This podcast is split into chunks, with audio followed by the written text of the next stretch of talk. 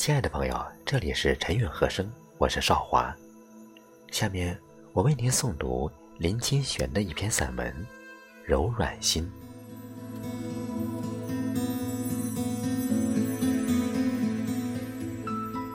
我多么希望，我写的每一个字，每一篇文章，都洋溢着柔软心的香味。我的每一个行为，都犹如莲花的花瓣，温柔而伸展。因为我深信，一个作家在写字时，他画下的每一道线，都有他人格的介入。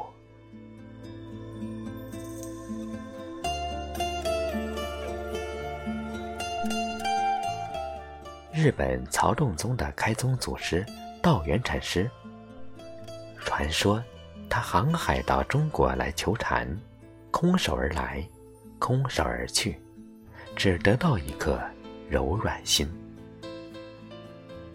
这是令人动容的故事。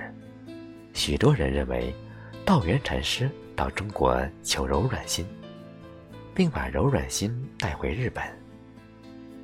其实不然，柔软心是道元禅师本具的，甚至是人人本具的。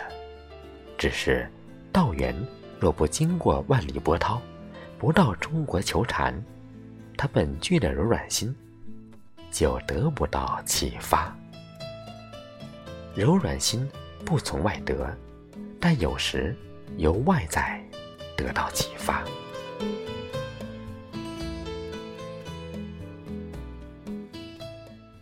学禅的人若无柔软心，禅就只是一种哲学，与存在主义无异。柔软心，并不是和稀泥一样的泥巴，柔软心是有着包容的见地，它超越一切，包容一切。柔软心是莲花，因慈悲为水，智慧作泥而开放。有人问我，为什么草木无心也能自然生长、开花、结果？有心的人反而不能那么无忧的过日子。我反问道：“你非草木，怎么知道草木是无心的呢？”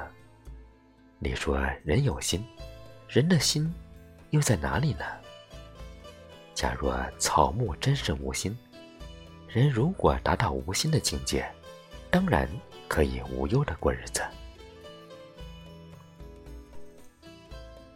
凡夫的“凡”字，就是中间多了一颗心。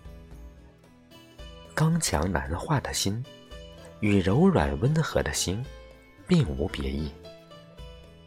具有柔软心的人，即使面对的是草木，也能将心比心，也能与草木。至诚相见。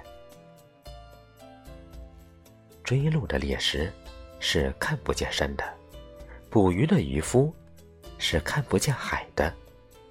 眼中只有鹿和鱼的人，不能见到真实的山水。